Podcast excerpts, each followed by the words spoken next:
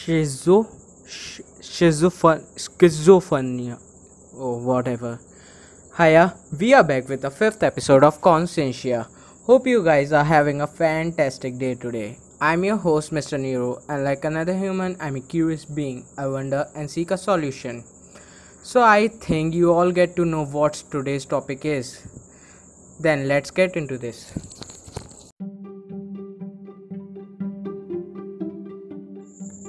Schizophrenia, a disease that affects a person's ability to think, feel, and behave clearly. And for more simplicity, it can be described as a scattered pattern of thinking.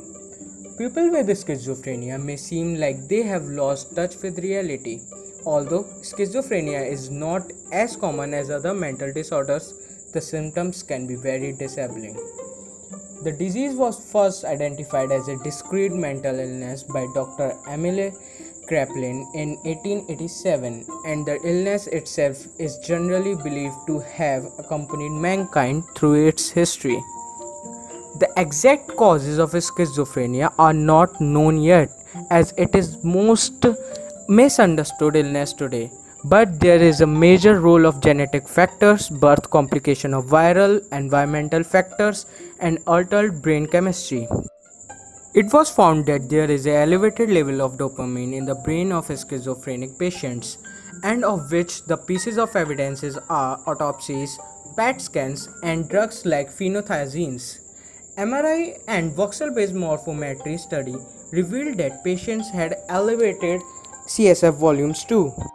Schizophrenia is a syndrome as it may encompass several related disorders because they have similar symptoms but different causes. Symptoms like delusions, hallucinations, disorganized thinking, and even abnormal behavior. There may be some other symptoms like having inappropriate responses, like if they saw something very unusual but they nothing responds to it, as if nothing was happening.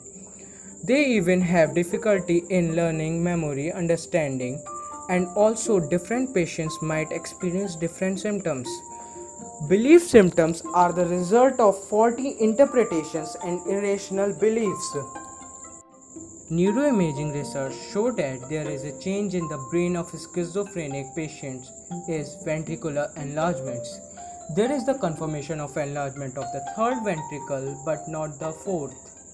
Studies reported that there is generalized reduction in temporal lobe and superior temporal lobe volume reduction can be the reason for auditory hallucinations. The volumetric reductions can also be seen in the hippocampus, thalamus, and frontal lobes. It is also observed that changes in the size of caudate nucleus of the patients, reduction in thickness of corpus callosum is also seen.